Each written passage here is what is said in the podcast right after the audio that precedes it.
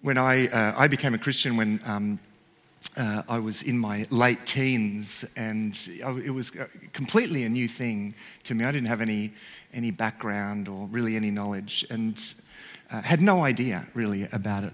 Uh, uh, and I remember even being naturally a very skeptical person, I can remember that gradual sense that dawned on me that God was actually real and it was something that I could never really explain to something because, to anyone because what happens is that we gradually feel something awakening in us. It's a different way of knowing. I mean, when we interact with the world around us, we, we, we get habituated to knowing things in a certain way. And, and, but to know God requires a different way of knowing. And I, I remember feeling this awakening within me, having this sense of I just knew that God was there. And in many ways, uh, I guess our world can almost um, condition us not to really recognize that, you know, because we like tangible knowledge, you know, stuff that we can grasp and take hold of, and uh, that is stuff that we can control. And, and I'm going to talk, I'll talk, you know, talk a bit about the God complex. You know, we like to know stuff and grasp stuff, so we're not very good at, at, at, at a, diff, you know, a different kind of knowledge where we actually feel that we are the ones being grasped, and that was, was what the experience uh, was like. It was like God had taken hold of me, and I know that many of you will know that, uh, it, you know, that experience. And I really felt in the process, it was almost like God wore me down, not in a negative sense, but the love of God was pursuing me and wanting me to turn back to Him. And uh, I can re- remember the moment when I really just felt so compelled to give way to God, you know, to just surrender to God because I realized that I wasn't very good at playing God of my own life. And this is the, you know, one of the, the big problems uh, with us is, is that we have this tendency as human beings, it's almost like an addiction to play God over our own lives and even maybe to play God over other people's lives. And as a result, we mess up our own lives, we can mess up other people's lives. And pretty much that's kind of world history. It's people trying to play God and messing up the world uh, as a result.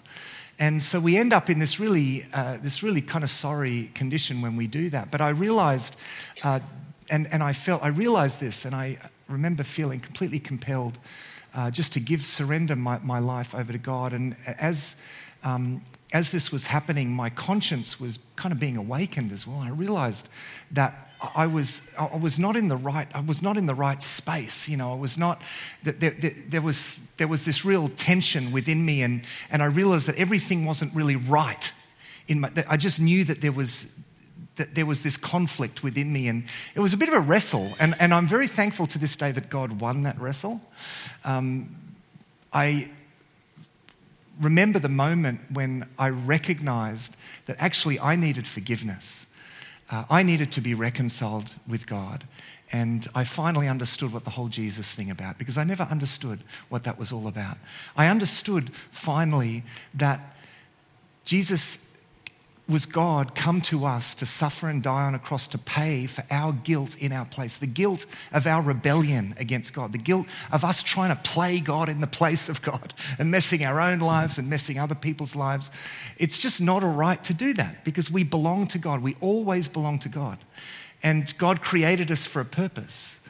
And when we turn away from that, we try to play gods of our own lives and over other people's lives. We live in defiance of God. And I remember, I remember coming to own that and recognize that and recognizing some of the damage that I was doing in the lives of others and just, uh, you know, like and I remember that moment when I surrendered my life and, and I said yes to Jesus for the first time. And it was the whole process, and it wasn't just one moment, but the whole process was this kind of spiritual awakening. It was like the lights were coming on. There's a, a verse in one of the letters in the New Testament in, uh, in 2 Corinthians chapter 5, and it says, When anyone becomes a Christian, they become a new creation. The old is gone and the new uh, has come.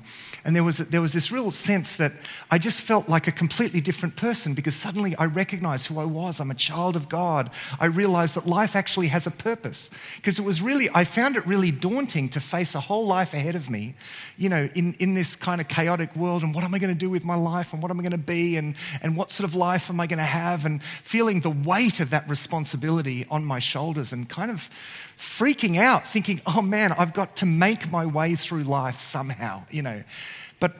It was a wonderful sense of peace that I had knowing that actually my life belonged to God.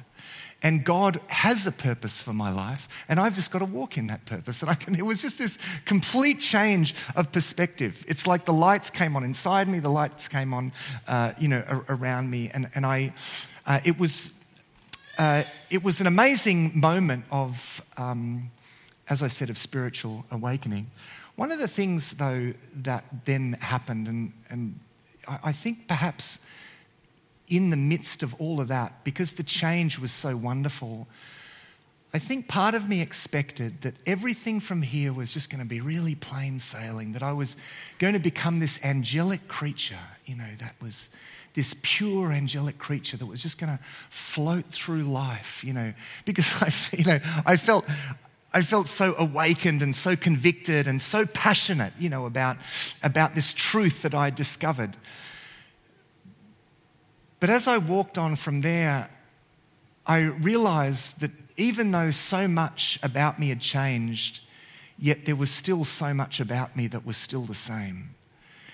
And facing that was very difficult because I remember the passion that I had for this newfound truth on the one hand, but on the other, my inability to really live up to that. And in some ways, in some ways, things even got a bit worse. I made bigger mistakes as a Christian than I did as a non Christian. Now, admittedly, I did, I was previously, because I, I was in boarding school, and boarding school is approximately like a prison. Uh, it was a great boarding school, but it was prisonish. So we couldn't really get up to that much mischief anyway. Mind you, we gave it a red hot go, but we couldn't get up to that much mischief. But even with my newfound freedom in both senses, even with my newfound spiritual freedom, uh, I can remember just being blown to and fro, like, you know, and I remember in a sense, all the worst on, in me coming to the surface in different situations. And even though I was passionate and, and the, the, the litany of failures, like one failure after another, led me to this place where actually I can remember this very well, feeling like I had completely messed up my chance. God had given me all of this one. God had forgiven me and He'd given me this new chance and this new lease of life. But I had taken that and completely shipwrecked it, and I felt that I was finished. And I wonder if you've ever felt like that. I wonder if you've ever felt like it's just too many times. I've failed too much. I've, you know, I've got it too wrong. I've, uh, you may have experienced that, and you feel like, surely God doesn't still accept me. Surely I've gone too far. Surely I've done that too many times. I've failed too dismally, and I can't just front up to God. And so we kind of skulk away and kind of hide in the darkness. And when, when you sort of skulk in the darkness, then all sorts of lies take hold of you in that place, and it just gets worse and worse and worse. And there was something really important that I needed to realize that I'm going to talk to you uh, tonight a little bit uh, about. That was just my intro. But I think you will agree that was a good intro. no, really, I, this, is, this was a very, very important realize, realization uh, for me. I realized as I went on, and this is something that I learnt that really changed a lot for me and actually is still changing. What I'm going to share with you tonight has still to this day makes a very big difference with how I process things, how I process and how I understand the way that God works uh, in my life. There are two aspects to what God does in our life.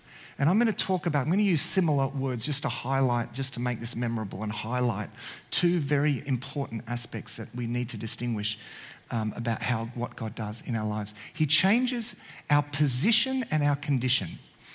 Uh, what I mean by when I say He changes our position is God sets about changing our relationship with Him, our position in terms of our status, our kind of spiritual status.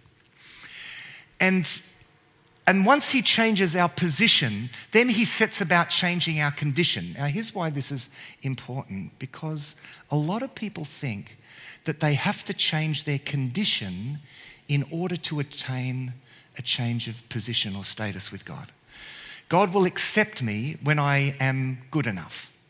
And even, you know, even very mature Christians can get this wrong. God will accept me and, and I'll, I'll have this status if I can get my condition and feel like, you know, I'm doing well. And, but actually, it's really important that we recognize it is impossible to undergo any meaningful change of condition, of our spiritual condition, unless we first change our position. There's uh, a very famous verse in Romans chapter 8, verse 1. And I'm going to read it to you. And I encourage you to memorize this verse and never forget it because you need to say this to yourself a lot in your life. It goes like this Therefore, there is now no condemnation for those who are in Jesus Christ. There is therefore now no condemnation for those who are in Jesus Christ. This is how it works, and let me picture it like this. There's a sense in which Jesus stands at a door that he, the doorway to God, as it were, the doorway to sort of, let's picture it as the household of God. And Jesus has opened that door for everyone and anyone who wants to come. He's opened that door because He paid for our guilt so that we could be embraced by God. He paid for our guilt to allow anyone and anyone to come and find forgiveness and reconciliation with God.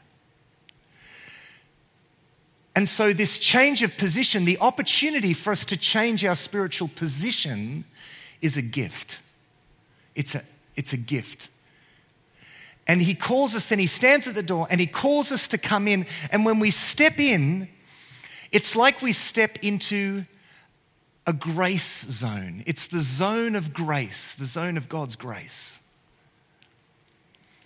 Now, grace, the definition of grace, grace is undeserved or unmerited or unearned favor and acceptance of God. That's grace. Now, here's the important bit because we didn't earn that change of position, because we didn't merit that change of position, it's a gift. We're given access to it. We therefore cannot unearn it. We therefore cannot unmerit that position. So when we step into that grace zone, and this was my experience. I stepped into a grace zone. I received that forgiveness of God and, and I stepped into that zone. But I, the mistake and the thing that I didn't realize is that whenever I failed and whenever I fell and whenever I got it wrong, when I was falling over, I was always falling in the grace zone. I was never falling out of the grace zone because you can't fall out of the grace zone because you didn't get in by your achievements and you can't fall out because of your failures. As long as you are willing to let God be God, as long as you are willing to dwell in that grace zone, and the word that we describe, the word that describes us being willing to dwell in that zone is the word faith. Faith is us letting God be God and giving ourselves over to God. As long as we're willing to dwell in that grace zone, then everything is right between us and God, even though things are not are kind of a mess in our actual condition. even though things are still really messed up inside us, yet because we've stepped into the grace zone, everything is right between us and God. God wants, God has us exactly where He wants us and exactly where He is then going to begin a process of transformation. You cannot change your condition until you put your life into the grace zone. That's where the transformation happens. And when you put your life into that grace space, that was an accidental rhyme, but if you put your life into that grace space, then you are completely secure in that position. That's pretty good news. And it's very important that we, we remember that, that we're secure in that space.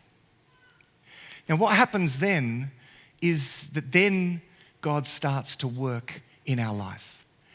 And it's very important as that happens, we need to understand that because we're in the grace space, we are right where God wants us. We are right with God, or another biblical word is righteous if I ask you the question,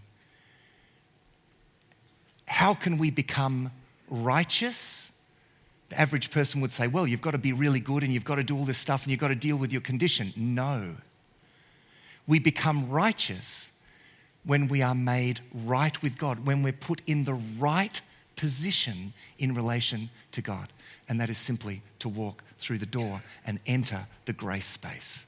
And anyone and everyone can live in the grace space. You, in fact, do not live anywhere else than in the grace space. You must live your life in the grace space because that's where your life belongs. But understand this that as, I, as much as I pictured Jesus standing in that door and inviting anyone and everyone to come in, he also says, Oh, and by the way, just know when you come that when you step into this grace space, absolutely everything's going to change. Your life is going to change. Now, some people don't really want to change. Some people don't want to give that much sovereignty to God. And so they therefore don't come. But that's what faith is. Faith is letting God be your God. That's what faith is. Let God be God. Let God make you into what He wants you to be.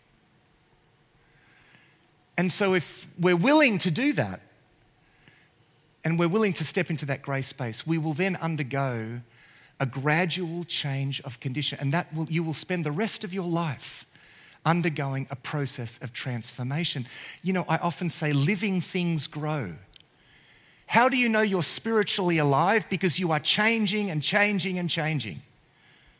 That's what spiritual life does. It transforms your life, and you grow and you grow and you grow. In many ways, it's, and, and by the way, we don't do this in isolation. We do this together. This is what the church is. The church is a community, a transformational community. We're all about growing and changing and being transformed together. In that sense, the church is a bit like a hospital. It's like a spiritual hospital. I was in hospital uh, recently in, uh, in December.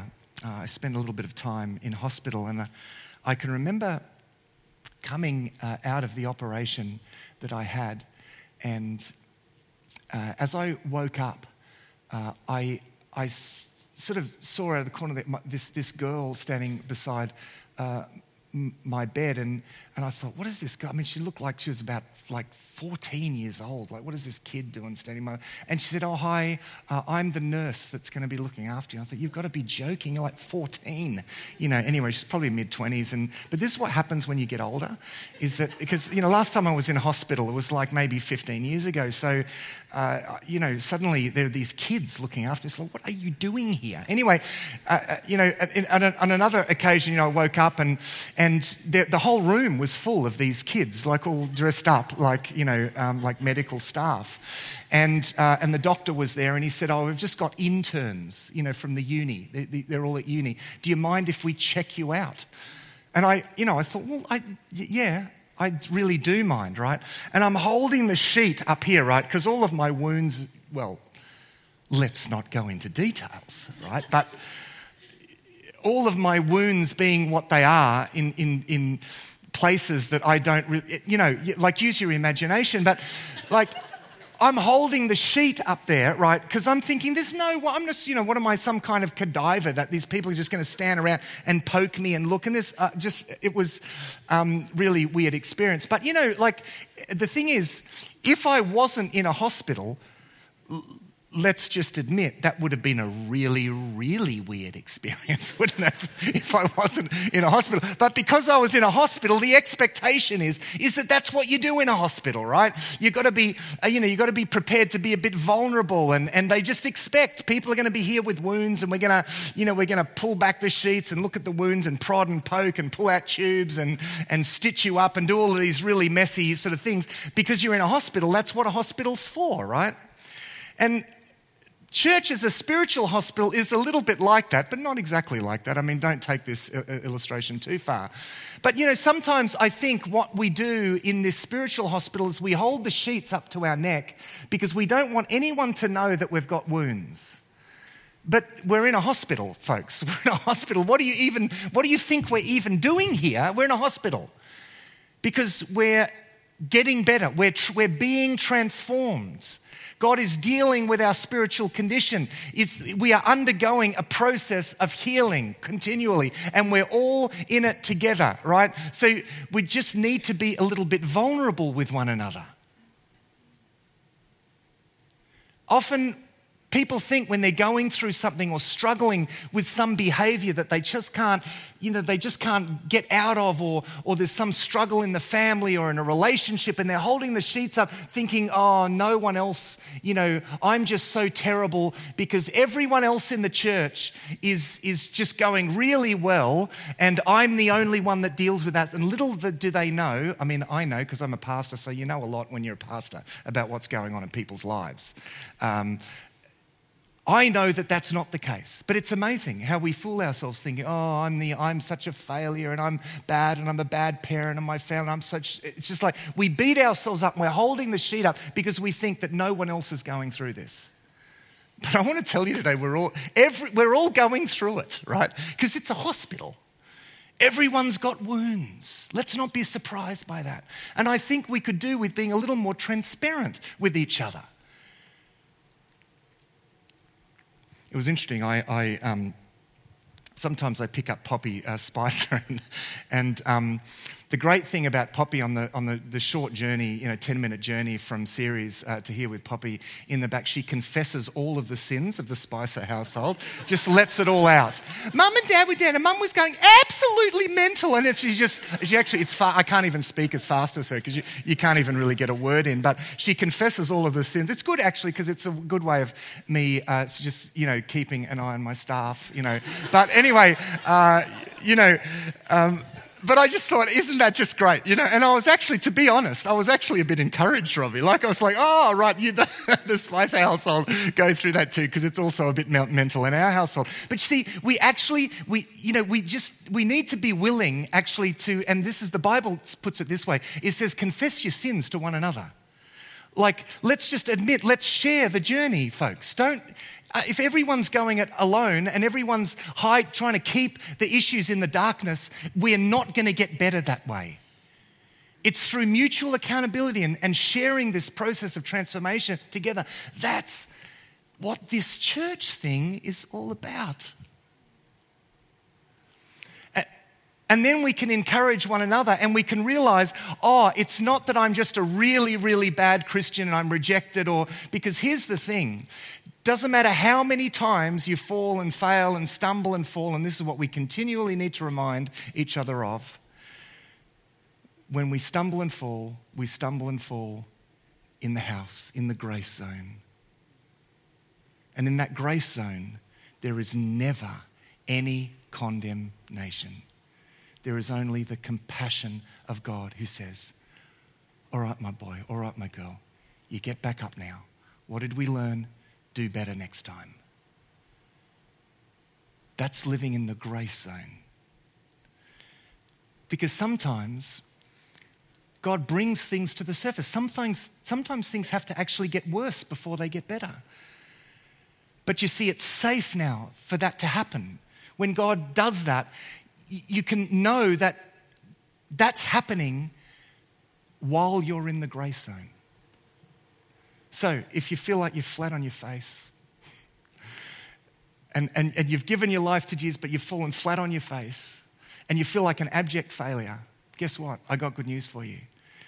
You may be flat on your face, but you're flat on your face in the grace zone. So get up and keep going and try again. And if you've come here tonight and you think, I just don't feel like I'm good enough for God, or, or, or I just, you know, I, I, I need to change, or something needs to happen before I could, no, I just want to really encourage you tonight walk through the door. Walk through the door, accept Jesus' invitation, and step in to the grace zone and let God make something out of your life that you could never ever have imagined. If we don't give our lives to God, we waste our lives. So, welcome to Spiritual Hospital. Let's get this healing underway. Let's encourage one another. Let's be what God has called us to be. Why don't we stand together uh, tonight as the music team uh, comes up? We're going to we're going to use the symbols that Jesus gave us to use because Jesus knew that this was going to be kind of hard to understand. And so he gave us physical symbols to use to be able to say yes to him. And these symbols are symbols of the sacrifice of Jesus for our guilt, to deal with our guilt, so that we could be forgiven once and for all.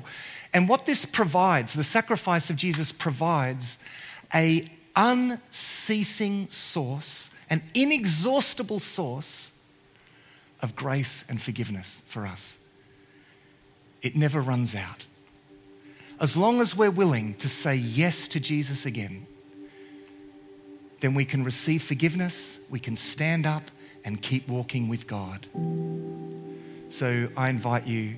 Uh, to take the cup that represents the shed blood of Jesus and the bread that represents the broken body of Jesus, and to take these symbols and to eat and drink as a way of saying yes, as a way of receiving the gift of forgiveness, of the gift of being made right, of righteousness, the gift of being given access to the grace zone if you're willing to do this tonight. And, and maybe you're here tonight and you're still exploring faith and you're still not sure. That's absolutely fine. There's no pressure on anyone tonight.